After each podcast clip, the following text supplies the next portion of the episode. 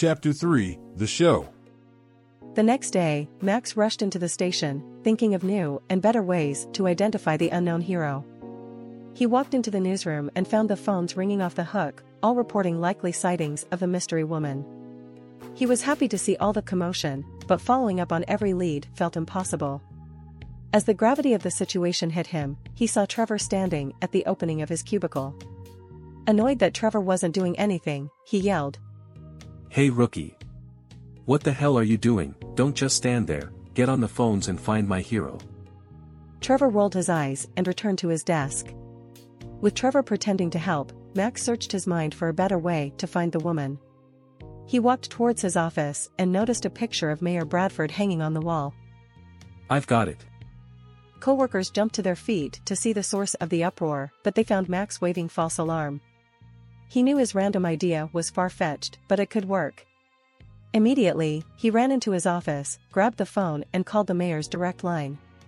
The phone rang twice. The mayor answered, but before he could say hello, Max began talking. Hello Mayor Bradford. I hope you're well. Have you been watching the news lately? Yes. Well, I need your help. Is it possible to offer a reward for our missing hero? You know, that's not a bad ideal. It would be great to honor one of our own for bravery. Thank you, I knew I could count on you. How much can the city afford? Is 10,000 sufficient? Max wanted to clap, but embarrassing himself in front of the mayor was just too much. So, with his emotions in check, he replied. That's great. Thanks again for helping out. With the conversation going so well, the mayor took the opportunity to make an offbeat request. Hmm, I was wondering if you would like to attend a special event with me tonight. Of course. What an honor. A night on the town with the mayor. What's the event? Just meet me at the Forrester Hotel at 10. With the reward money confirmed, Max hit the airwaves with his special announcement. We haven't found our hero yet, but I'm on the case. Thanks to the mayor, I've just secured a $10,000 reward for anyone who can give the location or identify our mystery woman including the woman herself. At the end of the broadcast, Max flashed his classic smile and the screen faded to black. Meanwhile, preparations for the impromptu special code night back at Oracle's was underway. The days and hours before Sara's performance was always tense, but the stress of an unplanned night was crazy. Everything had to be perfect, including the other girls. During a typical strip show, the showstopper always went last, but Sara's show was the opposite. It was all hands on deck, with half-dressed women running from every corner of the club. Nobody wanted to look like sloppy seconds after Sara's performance. Minutes before the show, Peachy walked into Sara's office and found her sitting quietly in the dark. As usual, she interrupted. Hey girl, are you ready for the show? As ready as I can be. By the way, I'm trying something new tonight. Why? The guys love the show the way it is. Just stick to the basics. Wait a minute, don't tell me you're changing the show because of the bus incident. Because I've told you, no one saw your face. Sara didn't reply. Instead, she laid her head on the back of the sofa and stared at the ceiling. Okay, have it your way, but you're worried for nothing. Lights up in 10 minutes. With a few minutes to spare, Max and the mayor met in the lobby of the Forester. Max had been to the Forester plenty of times, but something felt off. As a man whisked by, Max scratched his head. What's going on in here? Uh, you like women, right? Of course, but that didn't answer my question. Relax, you're with me. All I can say is, He stopped short and looked around the room. When he was sure there were no prying ears, he whispered. it's a secret show. Max looked at the pile of men filling the third elevator as the mayor nudged him. Let's go, it's showtime. As the doors opened, Max was immediately impressed. Knowing the mayor's reputation, he gathered the show meant strippers. However, the room didn't look like any strip club he'd ever seen, not like he was a regular at strip shows, but the room felt elegant. The mayor pointed to two empty seats. Max took a deep breath, sat down, and thought. What in the hell am I in for tonight? The room was still dark as the music began to play.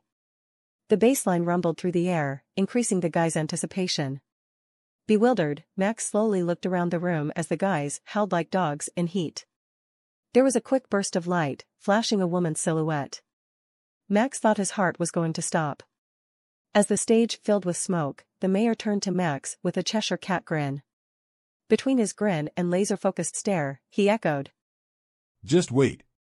You're in for a first-rate treat tonight. Slithering from the smoke appeared a woman in red. It was Sara. She dropped to her knees and seductively crawled across the stage, as the spotlight followed her every move. Within a flash, Sara maneuvered into her signature pose. Max's jaw dropped when he saw Sara hanging upside down from the stripper pole. Shocked, Max tilted his head and stuttered. What in the world is going on? How did she do that? She's good, and she knows it. With every eye in the room on her, she slowly slid down the pole and gradually moved across the stage. It was time to do something new. She danced over to the edge of the stage and motioned a man from the audience to join her. The lucky man took her hand as she led him to the pole. With the man leaning, Sara slowly crawled up his leg. The lights went out and the room went silent. No one knew what would happen next. A spotlight slowly circled the room. Without warning, the light quickly zoomed in on the stage, revealing Sara and the unknown stranger in a seductive position. Every man in the room wished it was them, but it was Max. Although in a hypnotic trance, his big goofy grin never left his face. Like a gymnast, Sara flipped backward to the floor and kissed Max on the lips. The show was over, and the music slowly faded. Sara took a bow and walked off the stage. Max trembled back to his seat and looked at the mayor. Although the mayor was envious, he still asked. Are you all right, buddy? You look a little shaken. Max struggled to talk. His heart was racing a mile per minute, but that goofy grin was still on his face. He muttered. That was like a piece of heaven. Man, you're lucky. I've never seen her bring a man on stage. What's next? The mayor pointed to some private rooms. He took a deep regretful sigh. This is when I usually take my leave. A man could get into trouble in a place like this. Max looked around the room, trying to get a second glance at Sara, but she was long gone. Max and the mayor left the bar as Peachy stumbled over to the bartender half drunk. Was the mayor happy? Overjoyed, as usual. Peachy was always a little jealous after Sara's performance. Everyone knew it, except Sara. Peachy felt Sara didn't deserve all the attention she got. Now with the added new bits to the show and Sara's big revelation, Peachy was more upset than usual but determined to do something about it.